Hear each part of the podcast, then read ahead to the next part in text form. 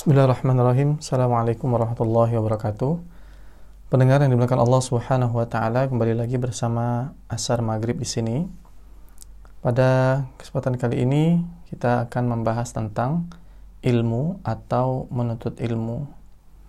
Dalam Islam, ilmu menuntut ilmu merupakan ibadah yang mulia dan terpuji. Dengan ilmu, seseorang bisa mengenal dan beribadah kepada Rabbnya dengan benar dan dengan ilmu juga manusia akan ditinggikan derajat oleh Allah Subhanahu wa taala sebagaimana yang termaktub dalam kitabnya dalam surat Al-Mujadalah ayat ke-11 Allah taala berfirman a'udzu billahi minasyaitonir rajim. Yarfa'illahu alladhina amanu minkum walladzina utul ilma darajat. Wallahu bima ta'maluna khabir.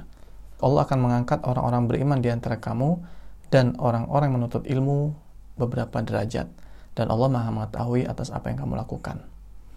Bahkan Rasulullah SAW juga mengabarkan bahwa ilmu adalah simbol ya, sekaligus tanda kebaikan yang ada yang ada pada seorang seorang hamba. Nabi Muhammad SAW menyebutkan, "Mayyuridillahu bihi khairan yufaqihu fid din." Siapa saja yang Allah kehendaki orang itu menjadi baik, maka Allah akan fahamkan baginya agama. Masya Allah, artinya Allah itu kalau melihat seseorang ingin jadi baik atau tidak dalam pandangan Allah Subhanahu wa taala, maka sejauh mana pemahaman dia dan pelaksanaan dia terhadap ilmu yang difahami tersebut. Masya Allah.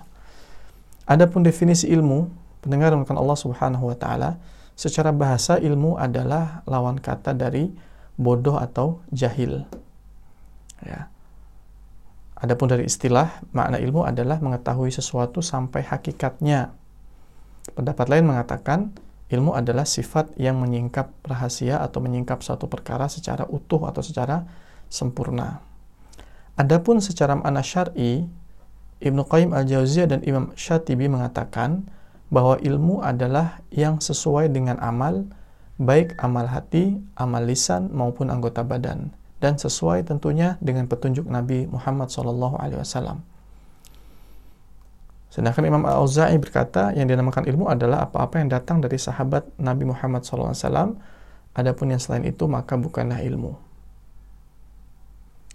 Adapun Sufyan Ats-Tsauri berkata, sesungguhnya ilmu adalah sesuatu yang dapat menimbulkan rasa takut kepada Allah Subhanahu wa taala.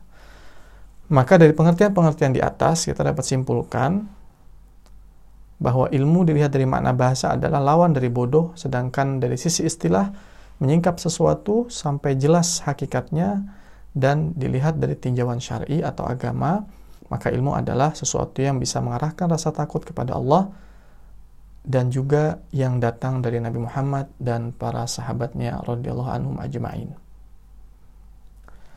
Mendengar Allah Subhanahu wa taala, Islam sebagai agama yang paripurna memerintahkan kepada pemeluknya untuk senantiasa mencari ilmu.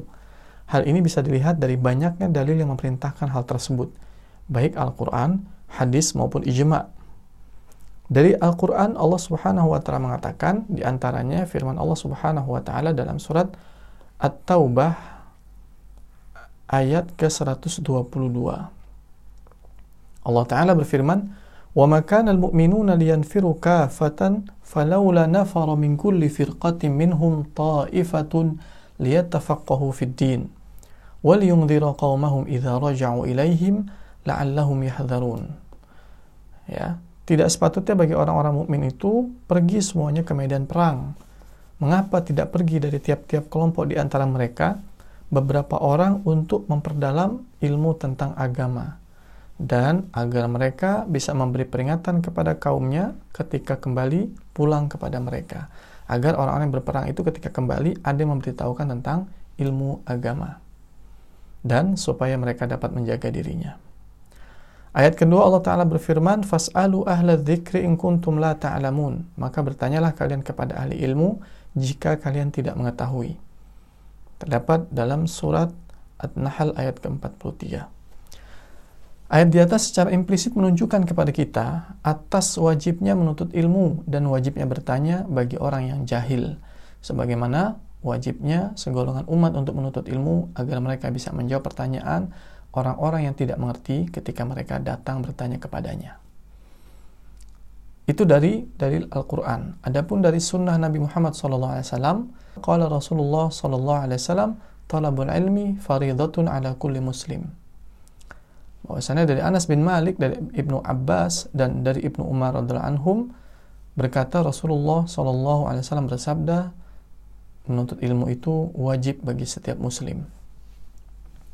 Selain ayat-ayat dan hadis di atas, para ulama juga menganjurkan kita agar senantiasa menuntut ilmu syar'i.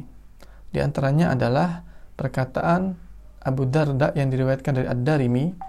Beliau mengatakan, belajarlah kalian semua sebelum ilmu itu diangkat.